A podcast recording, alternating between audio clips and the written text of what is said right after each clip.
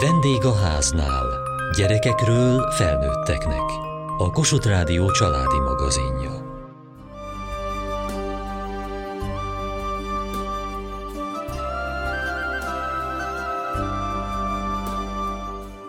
Közösség, kreativitás, bátorság és lélek.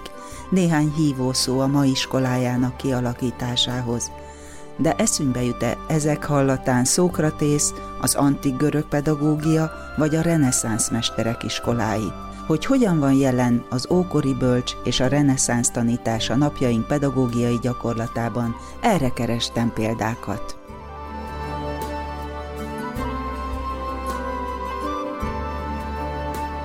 Ha szemfülesek vagyunk, akkor találhatunk mindenféle olyan állatnyomokat, amik utalnak a jelenlétükre. Nekem van egy ilyen kis kincses ládám, és ebbe ilyen állatnyomokat gyűjtöttem össze nektek, és nagyon szívesen megmutatom. Például az állatok, ha táplálkoznak, hagynak maguk után nyomokat. Már egy táplálkozás nyomot már láttunk is a séta során, méghozzá a kastély mellett mondtam is, hogy szeretik a mókusok. Mi volt az emlékeztek? Fekete dió. Nagyon jó. A fekete dió volt, és én most itt mutatok nektek kettő, mi ez? Toboz. Toboz. Mind a kettő állattal találkozott. Melyik találkozott madárral, és melyik emlőssel? Ez a madár. madár, nagyon jó. Ez meg az emlős. Milyen madár, milyen emlős lehetett? Esetleg tudtok-e róla? Hát van egy olyan madár, aminek hosszabb véső alakú csőre van, és alkalmas arra, hogy beférjen a pikkelyek közé. A harkány, mit evett ki belőle? Magot. Magot, ugye? A toboz magjait. Jaj, de jó, örülök, hogy felismerted. A mókus bizony úgy jut hozzá a magokhoz, neki, hogy le, lerágja, igen, a, a toboz pikkelyeket, és úgy nem sérti föl a száját például. És ilyen érdekességek maradnak utána. Kültakaró. Igen, mondja csak. Siklóbőr, de úgy is hívjuk, hogy kígyó ing. És miért hívjuk így, hogy kígyó ing? Mert ezt akkor szedik le a kígyók, amikor vedlik a saját bőrüket, és akkor cserélik a mindig cserélik, mert ha az egyik elkopik, aztán cserélik, és így folyamatosan. Ugye? Nagyon jó. És akkor levedlik, és azért kígyóink, mert így egybevedlik le. Ö... És itt a feje. Igen, itt volt a feje, még a szeme is látszik, meg a szája, ha megnézitek. Ez micsoda lehet? Báb. Egy báb, nagyon jó. Egy lepke. Egy lepkebáb. Köszönöm szépen, nagyon jó megoldás született. Még mielőtt bebábozódott, ő mi volt? Hernyó. Hernyó. És előtte? Itt látsz. Akkor a pet. Et, előtte meg Pete. Na, akkor most rakjuk sorba. Pete. Hernyó. Hernyó, ami a lárva Báb. Kifejlett állat a És pillanatban. Nagyon jó. Ez, a, És ez, ez hogy hívják ezt a folyamatot? Azt tudjátok-e? Élet. Teljes. Teljes átváltozás. Át- Átalakulás. Azaz, teljes átalakulás. Ügyesek vagytok.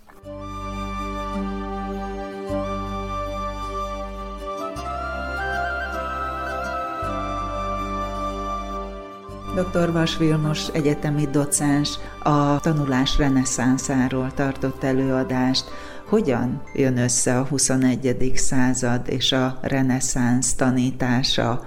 Valójában a reneszánsz korszak olyan dolgokat üzent számunkra a 21. század számára, amelyek megfontolandók.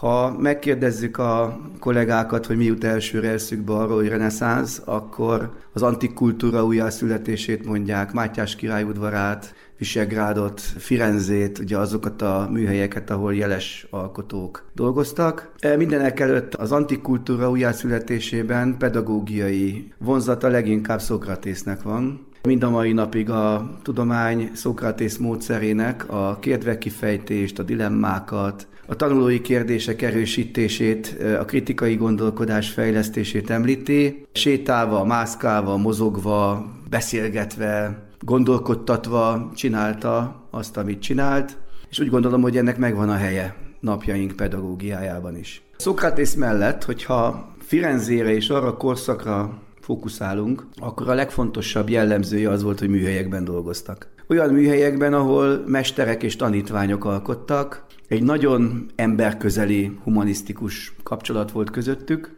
és nem utolsó sorban, amit az előadásomban is említettem, hogy hát néha bizony a tanítvány felülmúlta a mesterét. Hogy miért volt ez? Ez azért volt, mert eh, hát egy igazi alkotóműhely volt, tehát a kreativitásnak eh, teret engedtek, a bátorság az mindennapi volt, hivatkoztam itt Michelangelo néhány gondolatára, illetve azt a fajta összhangot, természetes összhangot produkálták, lásd például Botticellit, vagy az ő munkásságát, amely arra mutat rá, hogy itt bizony a személyiségnek, az egyéniségnek ugye teljes valójában megvolt a maga szerepe, Gondolok itt elsősorban arra, hogy nem pusztán a megismerés a kognitív oldaláról volt jelentős ez a, ez a műhely, hanem itt bizony azok az affektív tényezők, az érzelmi akarati tényezők, az attitűdök, a kíváncsiság, és ennek erősítése is nagyon fontos volt ebben a korszakban. Mondhatnánk egyszerűsítve, hogy nincs új a nap alatt. Ha egy picit tovább gondoljuk a humanizmus és reneszánsz időszakát, hogy mit üzen számunkra, nagyon érdekes, hogy a 20. században például John Dewey az attitűdök szerepét emeli ki, és pontosan tudjuk, hogy ha az 1950-es végétől elindult egy kognitív forradalom, akkor minden gyakorló pedagógus ma azzal szembesül, hogy affektív forradalom van, azaz foglalkozni kellene az érzelmekkel, akarati tényezőkkel, attitűdökkel, és nem utolsó sorban, ahogy említettem az előadásban, a lelkekkel. Hogy ezt például skót kollégák is a mennyire jó a mi iskolánk, vagy mitől jó egy iskola, az egyik legfontosabb minőségjelzőként a pásztori segítséget említették, és itt nem egyszerűen persze első megközelítésben foglalkozunk-e a gyerekek rezdüléseivel, lelki bajaival, ebből egyre több van, mint tapasztaljuk, hanem a pedagógusokkal is érdemes foglalkozni, mert amennyiben egy pedagógus lelke nincs rendben, akkor elég nehezen tud tanítani. És erre oda kellene figyelni. Na most ez, ez megint egy olyan dolog, ami az emberi tényezőket hangsúlyozza. Nem meglepő módon, hogyha ezekre odafigyelünk, akkor bizalom van, akkor kialakul egy olyan légkör, ahol együtt tudunk dolgozni. És akkor ezekre a élményekre, sikerekre, megható pillanatokra úgy tetszik, ami szerintem a pedagógiának az egyik alappillére, Ezekre fognak a gyerekeink emlékezni több évtized után is, akár egy-egy osztálytalálkozón. Ezeket fogják nekem elmesélni, és hát ebből mondtam egy-két történetet a résztvevők számára is.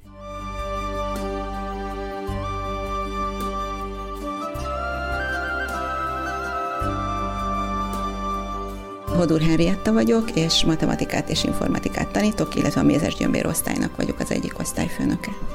És még milyen nevek vannak itt a Rogers iskolában? A legkisebbéknél van a kagyló osztály, a második évfolyamon vannak a kavicsok és a csillagok, a harmadik évfolyamosok a gömbök, negyedikben a menták, ötödikben a gesztenyék, hatodikban levelek, a hetedik osztály a mézesgyömbér, és a nyolcadikosoknak nincsen nevük, mert nem akartak külön nevet. Én nagyon szeretem azt, hogy itt, itt az egymástól tanulás nagyon jól működik. Tehát, hogyha ők, és többnyire nem azt szeretnék hallani, hogy én előadjam, hogy mit, mit is kellene tudni, akkor beszélgetünk róla. És az legalább annyit, sőt többet ad nekik, mint hogyha én, én tartanék egy matematika órát, vagy bármi más egyebet. És én ezt nagyon élvezem. Én matematikát és informatikát tanítok, most ebben az évben csak matematikát, mert abból nagyon sok órán van. Én élvezek együtt tanulni a gyerekekkel, és többnyire mindig meg is szoktuk beszélni. Tehát a témaköröket is úgy vezetjük be, hogy na mit gondoltok erről, hogy hogy lehetne ezt jól, vagy hogy szeretnétek hallani róla, hogy szeretnétek ezt megtanulni. És akkor abban tudunk rugalmasak lenni, hogy akkor azt a módszert választjuk, ami nekik jó, és szerintem ez a legfontosabb, mert akkor valóban megtanulják, mert van egy belső motivációjuk erre. És milyen ötletük szokott támadni? Hát bármi is. Például a geometriában tavaly kimentünk az udvarra, és akkor megmértük azt, hogy mekkora például a focipálya mérete, és például a területet úgy meg tudták jegyezni, hogy akkor hogyan is kell kiszámolni a területét. Mennyi fűre lenne szükség, vagy mennyi gyeptéklára, hogy ezt akkor az udvart újra befedjük. Vagy például, amikor szöveges feladatokat tanítok nekik, vagy tanulunk, az általában mindig momos, hogy úristen, most ezzel mit kezdjek. A hatodikosokkal például utazást tervezünk. Tehát van erre egy, egy, egy másfél-két hetes időszak, amikor ők kitalálhatják, hogy hova mennének, kivel mennének, és akkor ezt ki kell számolni, hogy ez mennyibe kerül, mennyi benzinköltség, mennyi kilométert fogsz utazni, ez időben mennyi, utána kell nézni, hogy hol lehetne szállást foglalni. Már több milliárd forintot elköltöttünk egyébként papíron erre. Volt olyan osztály, ahol akik magárepülőgépet vettek, de konkrétan, hát nyilván nem valóságban, de hogy utána néztek, hogy mennyibe kerül egy magárepülőgép, és volt olyan osztály, aki lovat is elvitt magával a repülőre, mert hogy lovagolni is kell nyilvánvalóan. Tehát, hogy olyan nagyon jó ötleteik vannak, amivel sokkal inkább magukévá teszik azt, hogy hogy lehet a szövegből kiszűrni a lényeget, és egyáltalán számolnak, és akkor ez már minél fontosabb szerintem. Igen, és amire való ez nekem, hogyha én nem mérnöknek készülök. Így van, tehát ugye ez a mindennapi életikhöz sokkal jobban kapcsolódik, és akkor ettől sokkal motiváltabbak is maradnak. Tehát, hogy tényleg nagyon ritkán fordul az elő, hogy akkor mire fogom én ezt használni, mert hogy ezt előre megbeszéljük, és tényleg hihetetlen dolgokat be tudnak hozni. Tehát most már az ötödikesekkel beszéltünk primszámokról és titkosítás, banki titkosításokról, amit egyébként nem feltétlenül, nyilván nem az ő korosztályukban kellene tanítani, de mivel ők behozták és őket érdekelte, ezért ez is szóba került. És ez nagyon jó, hogy, hogy ettől megmarad az érdeklődésük. Tehát, hogy az, hogy mikor azt mondják, hogy miért nincs triplamatek óránk, ez nekem nagyon jó érzés.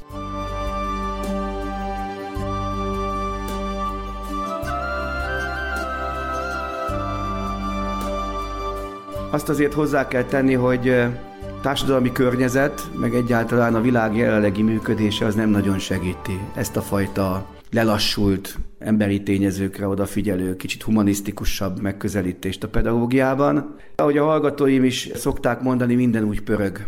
És ebben a felgyorsult világban elég nehéz olyan kapaszkodókat találni, amelyek segítenek nekünk például a, nem csak a tanulási nehézségek, ugye a mindennapi problémák leküzdésében. És amennyiben egy ilyen felgyorsult világban még kapaszkodókat sem találunk, ráadásul láttuk azt, hogy a járványhelyzet vagy a közeli háború sem segíti azt, hogy tényleg egy biztosabb, nyugodtabb világban éljünk, akkor egy-egy ilyen kis, mint ilyen mikroszigetek működnek ezek az óvodák, iskolák, nem azt mondanám, hogy egy-egy pedagógus köré szerveződünk, de mindenképpen érdemes olyan társakat, olyan kollégákat keresni, amikor azt érezzük, hogy nem vagyunk ebben egyedül. És így azért ez már nem egy olyan rossz érzés, és hogyha ez a Nem vagyunk egyedül című érzés működik, akkor szerintem így apránként, pici lépésekben előbbre lehet jutni abban, amit valóban a humanizmus és reneszánsz üzen, hogy figyelj oda, figyelj oda az emberi értékekre.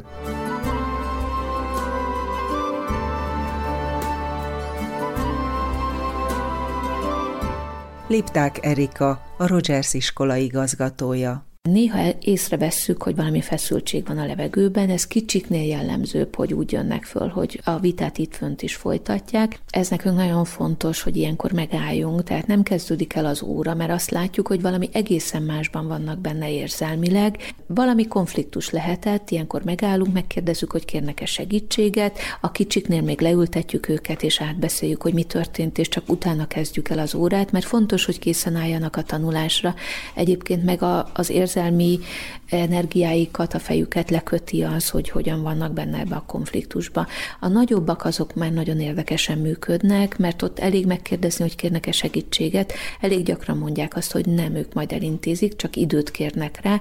Ilyenkor kimennek a folyosóra és megbeszélik, és úgy jönnek vissza. Kapcsolódnak be az óra folytatásába. Szerintünk erre érdemes időt és energiát szánni a gyerekekkel, mert sokkal hatékonyabb tud lenni utána a figyelmük, a tanulásuk.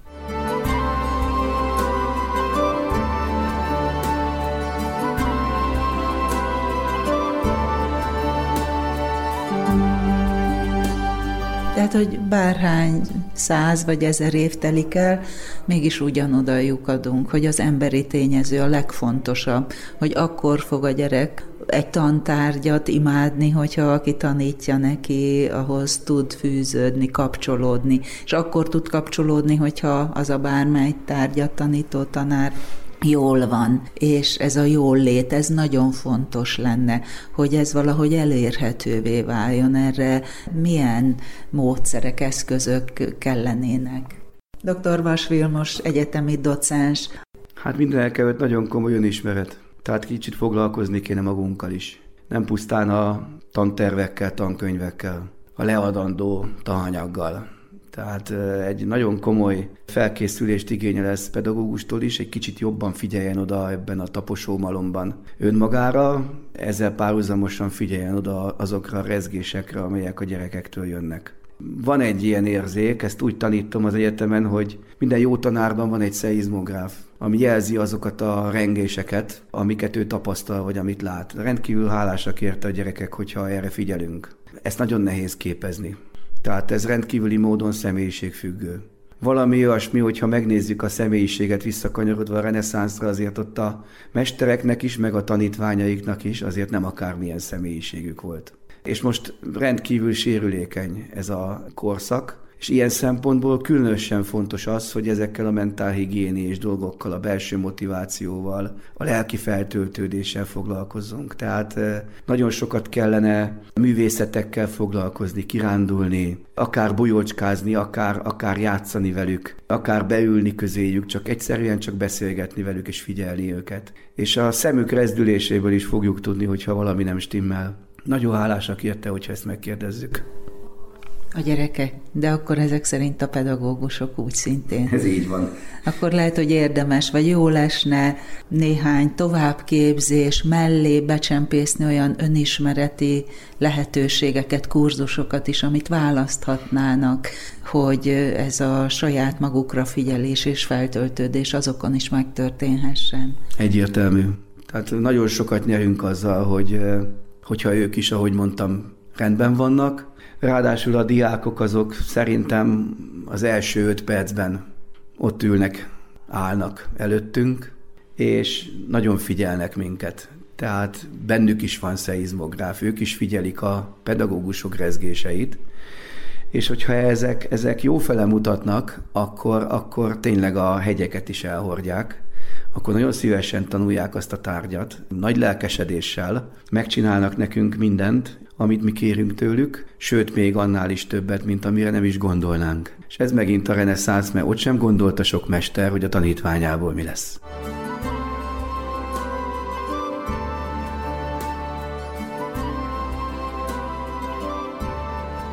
Szörényi Imola Virág, a Mányi Szent Ferenc tanyaóvoda vezetője ez az organikus pedagógiának egyik velejárója, hogy, hogy mindig odafigyelünk arra, hogy aznap a gyerekek hogyan jönnek óvodába, hogy milyen hangulattal jönnek, mit hoznak magukkal, és, és abból a tárházból, ami, ami nekünk van, abból mindig azt tesszük a gyerekekkel, amire ők is fogékonyak, tehát hogy nem, nem döntjük el előre, hogy na most ezt és ezt és ezt csináljuk, hanem igazából mindig azt szoktam mondani, hogy egy organikus óvónő az így beleszippant a levegőbe, amikor a gyerekek megérkeznek, és megérzi azt, hogy, hogy aznap a gyerekekkel mire fogékonyak, mire lehet őket motiválni, hogy ho, hogyan tovább. Úgyhogy hogy ezt szoktuk tenni, de ugye az alapvető az, hogy ö, sétálunk az erdőbe, van, amikor gombákat nézegetünk, gombákkal ismerkedünk, az egyik kolléganunk az nagyon jól ismeri a gombákat, és a gyerekek is most már nagy, vagy a növényeket figyeljük meg, de szoktunk futóversenyeket is csinálni, vagy csend túrát, amikor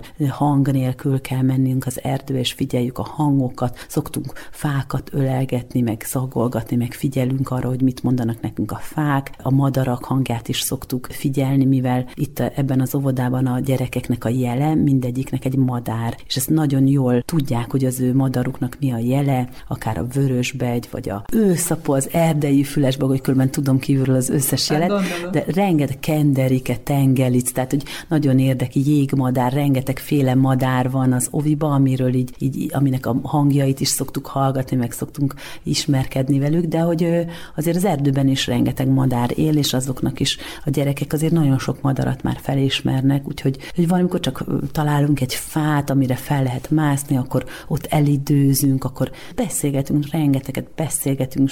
Az, az erdei túra azért is jó, mert ott néha így mellénk csapodik egy-két gyerek, akkor utána tovább megy, és akkor ilyen teljesen egyéni figyelmet lehet adni a gyerekeknek, olyan beszélgetéseket folytatni, amit mondjuk itt az óvodakertben ritkában, mert itt, itt azért összegyűlnek, és akkor ők így játszanak, de ott ott általában szabadon mennek a gyerekek, tehát nem állunk párba, tehát az a szabály, a biztonsági előírások, hogy elől megy egy felnőtt, és legutoljára egy felnőtt, és közte a gyerekek így, így kóborolnak, és akkor így, így, így az erdőt járjuk együtt, és sokszor így oda csapódik hozzánk egy-két gyerek, és akkor egy ilyen 10-15 percre beszélgetünk.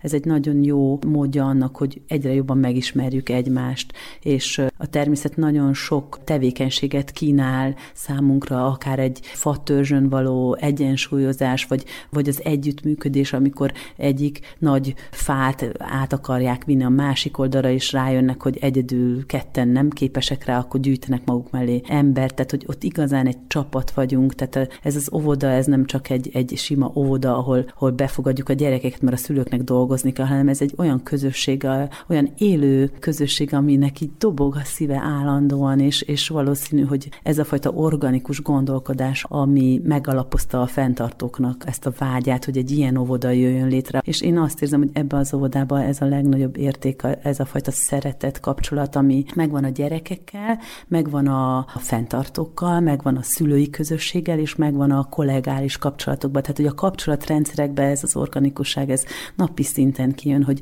hogy tényleg humánusak vagyunk egymáshoz, megértőek vagyunk egymáshoz, és ahogy a gyerekeket is megértjük, hogy hogy jönnek az óvodába, egymást is megértjük. És ez a fajta szeretet kapcsolat szerintem ez nagyon csodálatos ebben a mai világban. És visszacsatolva az organikus pedagógiára, hogy, hogy ne csak a gyerekeket akarjuk nevelni, hanem mi magunk is legyünk nevelt nevelő, tehát hogy mi is önmagunkat neveljük folyamatosan, akarjunk tanulni, fejlődni, és én itt ezt érzem, hogy itt mind, mindannyian errefele haladunk.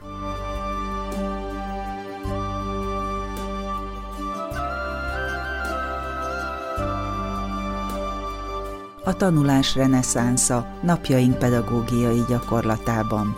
Jó gyakorlatokat kerestünk.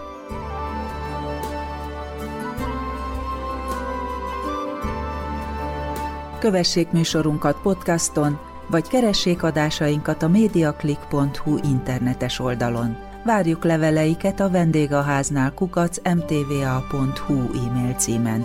Műsorunk témáiról a Kossuth Rádió Facebook oldalán is olvashatnak. Elhangzott a vendégháznál. A szerkesztő riporter Szendrei Edit, a gyártásvezető Mali Andrea, a felelős szerkesztő Hegyesi Gabriella.